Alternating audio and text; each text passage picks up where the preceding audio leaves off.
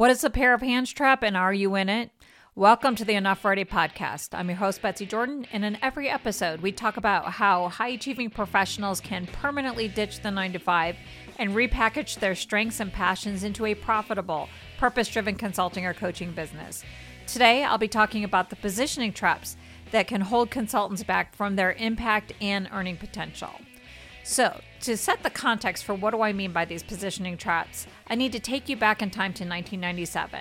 So imagine me as a brand new graduate with my brand spanking new organization development master's degree, and I was excited. And I was super excited because I actually had a formal role within my organization at the time. I was working as a nonprofit, and I was an actual internal organization development consultant. And I could not believe my good fortune when my company announced that they were going to go through a major reorganization of the headquarters functions. And I was just waiting to find out when I was going to be leading this project. And not only was I not leading the project, they had an external consultant come in and he was leading the project. I was not even on the project team. I was nowhere involved. And here's me with the formal role to help an organization develop. And I wasn't even a part of it, and I was crushed. And thankfully, I had a professor who was acting as my mentor at the time, and he gave me the best advice that transformed my entire career, and I believe led me into the brand messaging and positioning that I do now. What my mentor told me is people really don't get what you do, even though you have the formal role, even though they're paying your salary, and they don't really get what you can offer. And what he told me that I needed to do is I needed to go offer my availability, and I had to find my way in, and I had to create the role that I envisioned that I wanted to have in this project. And I went and did that. I went to talk to the VP and I offered my availability. And eventually I took over for the external consultant and I got all of these skills that I was able to use, which allowed me to get my role as an internal consultant at Walt Disney World. And what I learned in that moment and that I'll be sharing with you in this episode is if we want to be treated and paid as a strategic partner, if we want to do the strategic work that we envision is possible for us, it's up to us to position ourselves that way. They're not going to invite us in. We have to advocate for our contribution. And if we don't do that, we are going to default into one of the positioning traps that I'm going to be talking about in this episode that will stand in the way of both the difference we can make and the income that we want to earn. So positioning is everything to me. And the thing about this positioning is I think this is a theme for me that has carried me through my consulting and my entrepreneurial career, including what I do now as a brand messaging and positioning strategist. So when I got to Disney, I was able to consult with the executives on the strategic projects I mentioned in the last episode, not because they asked me to consult on those projects. It's because I positioned myself to do that work. I proactively advocated for the work approach that I thought was best and my role in that work. This positioning perspective is so important, and it's everything that is behind my approach to landing work that I call partnership setup. And this is what has allowed me personally and how I've helped my clients take these small requests, maybe for a 4 or 5 figure opportunity, and turn it into a 6-figure engagement. And the thing from a marketing standpoint is the truth is that this role of a strategic partner, an executive advisor, isn't on the org chart, and it shouldn't be on the org chart, which is what I'll explain more about why in this episode. So what you want to do from a consulting standpoint, if you are interested in the strategic projects that really transform how leaders operate and how work gets done, it's not going to be on the org chart. It's going to be something that you're going to have to advocate for. So to make sure you stay out of the positioning traps and take charge of your positioning, I created a cheat sheet. And what I would love for you to do is head on over to www.betsyjordan.com, and remember, Jordan's with a Y, not an A, /consulting-approaches. Get your copy, and it'll help clarify everything that I'm going to be talking about as it relates to these positioning traps and how you can make sure that you are not falling into them. So now let's talk about the positioning pitfalls and get into the content of this episode. So the first trap I want to talk about is the pair of hands trap. It is the most common trap that most consultants and coaches fall into, especially if they're working for large organizations. And what happens is this. Somebody calls you up, you're on a discovery meeting or free intro call, and they say, oh my gosh, I really want your help. And they have a specific solution in mind. You're in the pair of hands trap is if your response to that specific solution is, absolutely, yes, I for sure can do that. So they might ask you for training. This is the one that I've been asked for the most when I was an organizational consultant, because that is the natural go-to thing that people think about is like, oh, we're having problems. We probably need a training program. And one thing I know for sure is training is often necessary, but rarely sufficient. But a lot of my clients, when I first start working with them, don't really get that. So what they'll say is, absolutely, you know, how many people for how many days? Or if a client might ask for coaching, you say, great, you know, how many people do you want me to coach and for how long? That kind of thing. If you just say yes, and if you don't take a beat, you will fall into the pair of hands trap. So I want you to visualize if you're where the positioning would be if you're in the pair of hands trap, and just picture a typical org chart. So you've got the leader, they've got their direct reports. If you are in the pair of hands trap, you're virtually one of the direct reports of your client. And the reason why this is so easy for us to fall into is it's really congruent with how we might have gotten jobs in the past. You know, it matches. Like your clients are going to ask you to be in the pair of hands trap because this is how they post for jobs and how people land them. This is how you got jobs in the past. Employers had an open position. You apply for them. You convince your employer you're the best candidate. So you're just taking your job search skills and you're applying it to your business development and your process for landing clients. And inevitably you wind up with an employer or employee type of relationship. You know, it's also how professional services firm work, like your accountant or lawyer. You know, people just hire you for those things. So it's familiar. But the problem is, so here's where it's a problem from the client standpoint.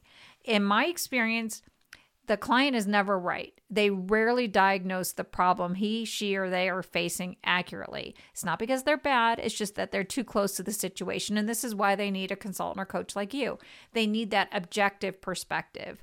One of the first times that this really, really hit me was when I was an internal consultant at Disney, and one of the leaders asked me to go out and asked the managers to figure out what kind of resources they want. She felt like the managers did not have enough resources to do their job. And I went out and I did all of these focus groups, and I found out every single leader I talked to, they're like, we've got plenty of resources, but we're really having this other problem. And they brought up this other problem very consistently. The leader I was working with is a really smart leader, so I didn't question her at first, but when I got into the work, I'm so glad that I went off and I did that assessment, is I would have helped them invest in an expensive Band-Aid if we went through an initiative around how to get more resources. It would have been a very expensive Band-Aid. And here's the other thing from a client standpoint, what happens to them if we give them these expensive Band-Aids? They invest in solutions, but they don't really solve their problems. So the problems continue. They spend money, and they spend money off of their budget, and that doesn't necessarily look good for them, and it has a very negative impact on their leadership brand and their reputation. But I really want you to think about what happens with the rest of the organization that they lead. So depending on whatever it is that they ask you to do, it might really annoy their stakeholders, their employees, or make things worse. I mean, just imagine employees going to training that they really don't need, that doesn't seem on point. You know, they might pick up a skill here and there, but they get really frustrated that they were taken out of their role for the day, their workload has increased, and it's really frustrating. You know, or we can make things worse. Another situation I was in after I had left Disney and I started my own consulting business, I was asked to lead a strategic planning session for a company that was in major aggressive growth mode. They wanted to expand and they wanted to acquire other companies, and they were in this huge aggressive growth mode. And I was thinking, well, strategy, everybody needs strategy. So I was going to go ahead and deliver it. But like, no, I think I need to go back and maintain my positioning as that strategic partner. And so I pushed back and I suggested, let's do an assessment first. And I found out that this organizational capacity was like at the bottom. This leader had been pushing and pushing and pushing their employees where they had nothing left. They were just wiped out, burnt out. if we would have went forward with that strategic planning without doing that assessment, I don't even know what would have happened to those employees. I think most of them would have walked out. They would have been so frustrated. So you could really make things worse for your clients if you just give them what they want all the time. And the other thing too is when we're brought in, everybody's expectations get raised, either their hopes in a positive way or their fears. So we really need to manage things in a way that's going to serve the entire system. And one thing you and I both know is people in organizations hate what they would call those flavor of the months, those solutions that go nowhere or they don't address real issues. When a client does things like that, it actually reduces trust. One of the things that I learned early on about assessments, when you do employee engagement assessments, and if you ask for people's feedback, what's interesting is if you act on it and there's implementation of it, trust scores go up. But if employees give feedback and you don't respond to it, trust scores go down, down, down, into the toilet, down. And so we can create a lot of problems if we don't suspend our own issues, our own fears about not getting the work, and we just go forward with a solution that a client may or may not need and actually can create worse situations. So let's talk about the impact to you, the pair of hands trap on you and your income. What happens when you are that yes person is it puts you in the endless chase for smaller paying non-strategic projects. So what you might do to alleviate this pressure, you might go and become a subcontractor in different places. And then you're going to get capped with your earning potential. So I'm trying to judge people who choose to be a subcontractor. It's definitely a viable business model. I just want to make you aware of some of the drawbacks if you choose to go down the subcontracting route. So subcontracting may seem appealing, especially if you hate marketing. So what happens with subcontracting is maybe more established consultants or a firm will go and land work, and then they're going to bring somebody like you in. And what they're going to do is they're going to pay you a fraction of what you could earn if you were able to land the work yourself. You put yourself in a non-compete situation where you can't easily parlay one engagement into another. And so what's really hard from this standpoint is it may feel like, yay, I got some work, but you're leaving money and opportunity all over the table. You're going to have a really hard time. One of my clients was just telling me about an opportunity that she has where she is having an opportunity to be a subcontractor under somebody else. And we went and did the math, and she's making a fraction of what she normally would if she can go out and land the work herself. And here's the hard news. I'm just going to give you just some hard feedback is if you network to find subcontracting opportunities, you're still marketing. It's just not in the most powerful way. So if you want to be a strategic partner to your clients and you want to shape their thinking around what they need to do in order to create work environments that everybody could show up and be their authentic selves and set themselves up for long-term sustainable profits, you're not going to seem credible to the senior leader if you come in as a subcontractor. You're not going to seem credible if you are this pair of hands trap, because what they love from consultants and coaches is our independent point of view. It's our ability to hold our own and push back and give them something to bounce their ideas off of, something that's firm and strong and something that will give them, someone who will give them a different perspective, because no one else in the organization has that broader perspective. Yes, our pushback might frustrate them, but they love that. So you need to be able to own your power and be seen as an equal to them in order to take your advice and your guidance and what you're speaking truth to them about seriously. And so you have to be able to position yourself from the get-go to be somebody who can raise difficult issues. And if you're an order taker to their requests, you're not going to be able to be seen in that particular way. The fear is if you don't give a client what they want, you won't land the work. But the reality is you might land a particular contract, but you're not going to land the full-on engagement. And in my experience, if you have the ability to give a client what they need, you're going to have a client forever. You're going to have a raving fan forever. So I get the money and rejection fears. They are very real, but I would encourage you to just stay confident in the world of abundance and stay confident in your expertise and know that you want to do what's in the best interest for the client, and that is to give the client what they need. So now let's talk about the second trap that a lot of consultants might fall into, and that is the surrogate leadership trap. And this is basically when you just tell a client what you think that they should do. That's just the main role. So I'll give you an example. So I was working with John, and he was a marketing consultant, and he was so much of a surrogate leader that he tied his compensation to the business results of his clients. And so you could think on some level, that's great, because a client might say, wow, I have somebody who has a real vested interest in my business. But after a while, this leader just got so frustrated because John, who's a former pilot and a former military type of person, was very, very courageous, I'll just put it that way, in telling this client exactly what they needed to do. And this client started feeling very disempowered, felt like that she was competing with John for the leadership of her own business. And so there's a real problem or a real challenge here. So picture in the org chart that if you're the surrogate leader, you're setting yourself up where the client is your direct report. You're above your client. And so the reason why people might fall into this trap, as I mentioned, is if command and control is one of your StrengthsFinder themes, if this is your natural go-to strength, of course, leading is what you know. So if this is your natural go-to place and this is your strength, that is great, but you just have to learn how to lead, but from influence, not from this type of directive type of approach. So let's talk about the surrogate leadership trap and the problems that it creates for your clients. And the biggest thing about this particular trap is they don't own it. They don't own their own responsibilities or the work that you're engaged in.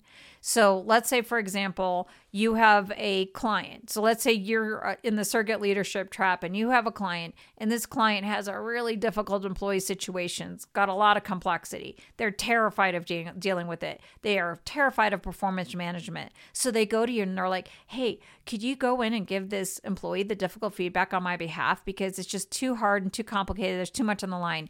And if you say, sure, absolutely, I'm going to go and do that, what you're doing is you're standing in the gap for where your client really should be, because they are the leader.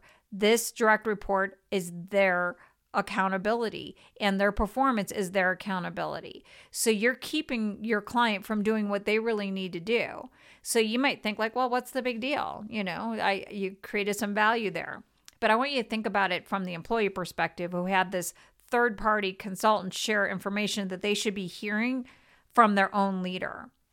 And the other thing is, think about that leader themselves, that you're capping their growth and in an area that they need to grow. If this leader is really wanting to grow their business, or if this leader is really trying to grow the ladder, they're going to have to learn how to be effective in performance coaching, right? And so if they don't do this, everybody else in the organization may not know what they're doing, but in their own inner thoughts, they know they look weak and ineffective. And so it's going to affect their own self-esteem as well. So what you want to be able to do is let the leader own their responsibilities and not take over them, even if you are more skilled. You want to train and create transfer of learning to the other person. Think about it this way. Surrogate leadership could look a little like this, and using another analogy. So think about it let's say there's a husband and wife, and they're going to a marriage counselor because they've got some challenges. They got some communication challenges, and the wife doesn't feel like the husband loves her or affirms her. So here's the counselor. So instead of saying, hey, let me help this husband respond to the wife's need, the marriage counselor steps in. He's like, you know what? I'm better than that. And then that person offers the love and affirmation that the wife needs. That does not work. Similarly, you don't want to step between the leader and their direct reports and their responsibilities. And then the other thing, there's problems for you that come out of this trap. If the work fails, you're the fall guy. You're the one who will be blamed. And like I was mentioning with my client, John, disempowered leaders will eventually get frustrated with people who are too aggressive, especially if they are consultants. And the other thing for you is you can find yourself in these labor-intensive projects or a fractional leadership role where you're working as many hours as you were when you were an employee, which in many of these cases you wind up charging by the hour, which caps your earning potential as well. So I want to talk a minute about fractional drawbacks, because there's nothing wrong with the fractional leadership type of model, but there are some drawbacks. So I'm not judging anybody who chooses to go down this path, but I want to talk about the drawbacks, and I know them really, really intimately because my husband's a fractional CFO who's working on transforming his particular business model. And what he loves about being a fractional CFO, what's so great, is he loves the opportunity to work with a lot of different companies in a lot of different capacities, especially these smaller companies that couldn't afford the kind of services that he offers. But the challenge that he's facing, that if you're in that fractional role, is sometimes it's really hard to scale and getting out of the time-based pay unless you build a team similar to what you had before. The other thing that gets challenging about the fractional role is that you're just doing part-time work, but you're doing part-time work that you've always done. So if you're up for a reinvention and you want to be creative with your work, you may not want to do all that day-to-day work. But then the other thing that my husband runs into is not having the position to develop his leaders. So when he's dealing with some of his clients who are making difficult financial decisions or strategic decisions or aren't thinking about things from a marketing standpoint, he's in the CFO chair. So he's not set up to do the coaching that he really wants to be able to do and should be able to do because he's in this CFO chair. And so there's a lot of things that he could be offering as a seasoned business owner and a business leader that he could be providing to his clients. So there are some of those challenges as well. So those are the two traps. So there's the pair of hands trap, there's a surrogate leadership trap, and they look like they're on a continuum. So what I want you to do is imagine a continuum. On the left side is the pair of hands trap, and on the right side is the surrogate leadership trap. And so they look like they're on opposite poles, but I want you to imagine this bar, and this bar is like a steel beam, and you're taking this bar and you're like bringing these two sides next to one another. And the pair of hands trap and the surrogate leadership trap are flip sides of the same coin. It's kind of like the coward and bully archetype are basically the same. So like if you're encountering a bully, underneath the bully is a coward, and underneath the coward is a bully. They're kind of like the similar kind of energy where it's just about an effective use of power, if you will. So where's the solution here?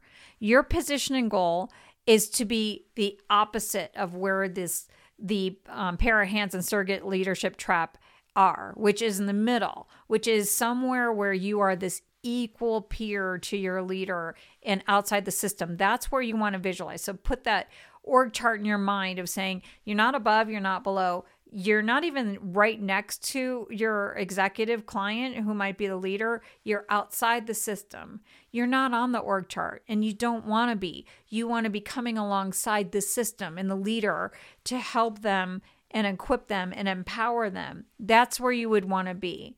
So in that cheat sheet that I mentioned, I lay out on this continuum a lot of types of consulting approaches. You know, if you, just as a reminder, go to www.betsyjordan.com/consulting-approaches. And you'll see that there are 6 approaches that I take you through, from the left side, which is the pair of hands trap, to the right side, to the surrogate leadership trap. And in this, there's 6 approaches. One is the solution specialist, so going from left to right, which is someone who has a specific tool or approach that they sell. Moving to the next level, there's the executive coach and somebody who helps individuals grow. And then you move to the next one, which is the process leader, somebody who identifies root causes and sets the agenda and facilitates the processes for leaders.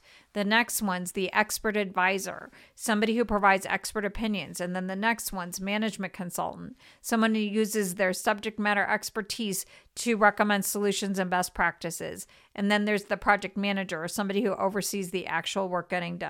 So they're all on this continuum from the pair of hands to the surrogate leadership trap. Where you're going is in the middle. Wherever your starting point is, try to go to the middle. What you want to be able to do if you're a strategic partner is you want to empower executives to solve their own problems within the context of the system that they operate within. So you want to balance between offering the strength that a surrogate leader might have and the support that a pair of hands might have, and you want to bring it together in the middle where you are a sounding board and a process leader. So as a process leader, you help the client figure out how to accomplish what they want to accomplish.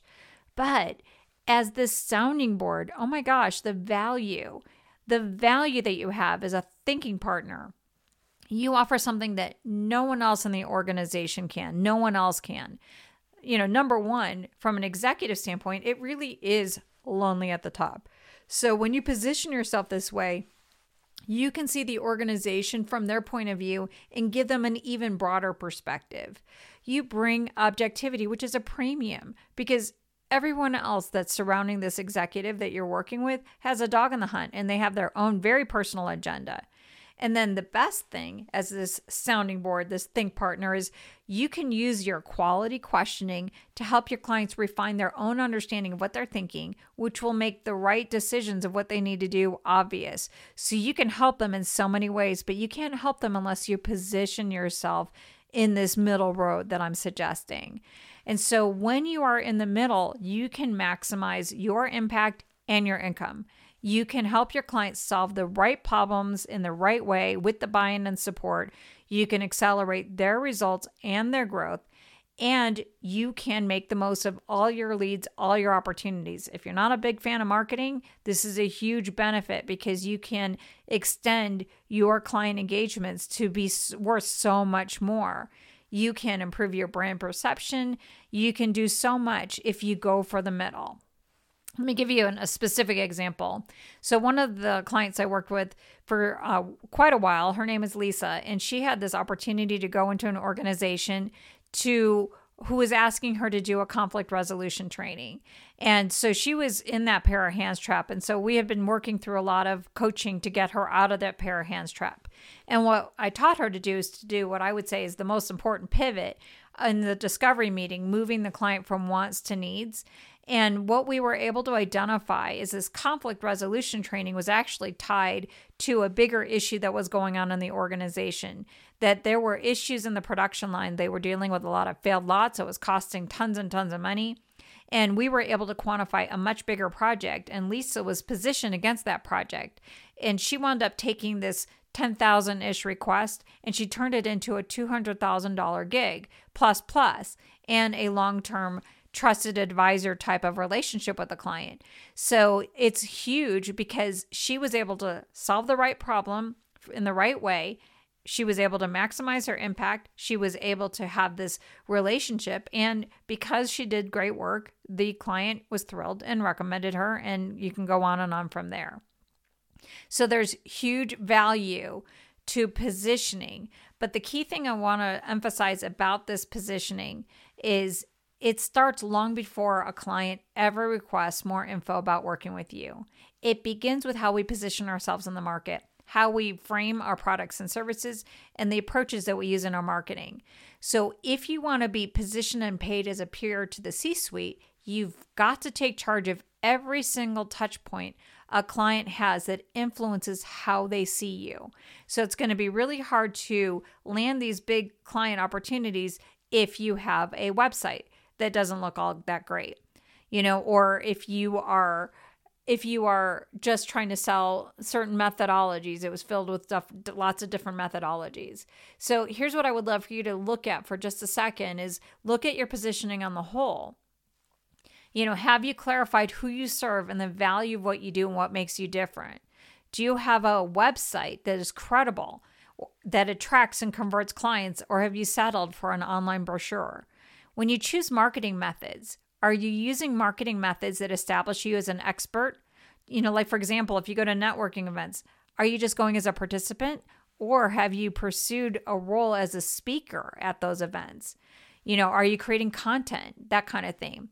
And then when a client expresses interest in working with you, do you know how to pivot them? Like I was training Lisa on how to pivot them from wants to needs. Or do you create a proposal with options and value-based pricing that keep you out of that trading time for dollars trap? So let's recap what we've talked about with regards to the positioning pitfalls. So number one, there are two positioning pitfalls that consultants can easily fall into: the pair of hands trap and the surrogate leadership trap. The pair of hands trap is where we position ourselves as a virtual direct report of a client and give a client whatever they ask for.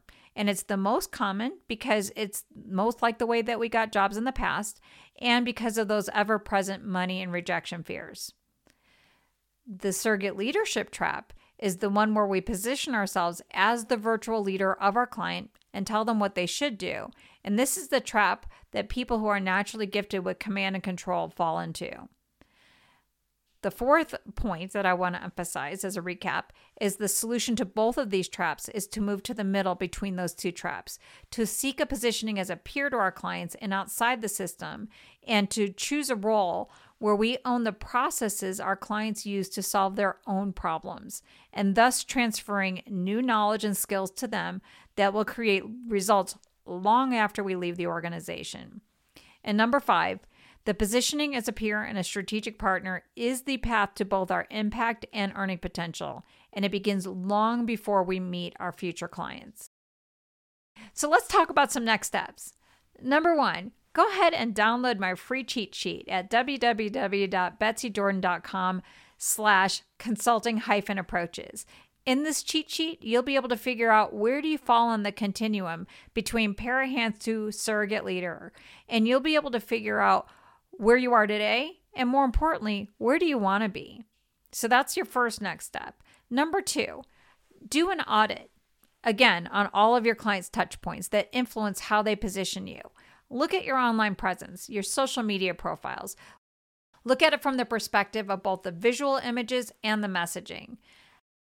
Review how you land work today. What do you do and say in your discovery meetings, your proposals, your pricing? And review how do you deliver results? What do you do? What value do you create? How many hours do you work? And then ask yourself the hard questions. How are you positioning yourself? Are you pair of hands, surrogate leader, or a strategic partner? And then think about what do you want to do to enhance your strategic positioning if that is what you want to do. One action from this audit that you could take is definitely to join my Purpose to Profits Academy. This is a brand new group coaching, training, mastermind experience, and it is designed for new and seasoned consultants and coaches. And my goal is to give you all the strategies, the skills, the tools, the confidence that you need to bring your dream business to life and to position you to get seen and paid as that expert that you are. Now, the core of this program is this personalized group coaching. And my goal is to help you build a business and a brand and a strategy so that you can, carve out that positioning right away. But I don't stop there. I give you all kinds of stuff to make sure that you have everything that you need to implement your strategy. So you'll get e-courses, templates, tools, swipe files, all kinds of things that you need in order to create a website or write content, to run your discovery meetings, close a deal, all of that is included. So to learn more, head on over to www.betsyjordan.com/academy. Early bird pricing is available now, so definitely want to jump in if you're interested. Next time, I'm going to be continuing my Organizational Consulting 101 series, and I'm going to be taking you through what I would call a solution safari through the top consulting solutions and techniques that every consultant who wants to work with organizations should know about. So definitely go ahead and hit subscribe now wherever you're listening, and be sure to let your colleagues know about the series if they aspire to consulting to the C-suite. And in the meantime, thanks for listening. See you next time. Thank you for tuning in. If today's episode lit a fire in you, please rate and review Enough Already on Apple Podcasts or subscribe wherever you listen. And if you're looking for your next step, visit me on my website at betsyjordan.com, and it's Betsy Jordan with a Y, and you'll learn all about our end-to-end services that are custom designed to accelerate your success. Don't wait. Start today.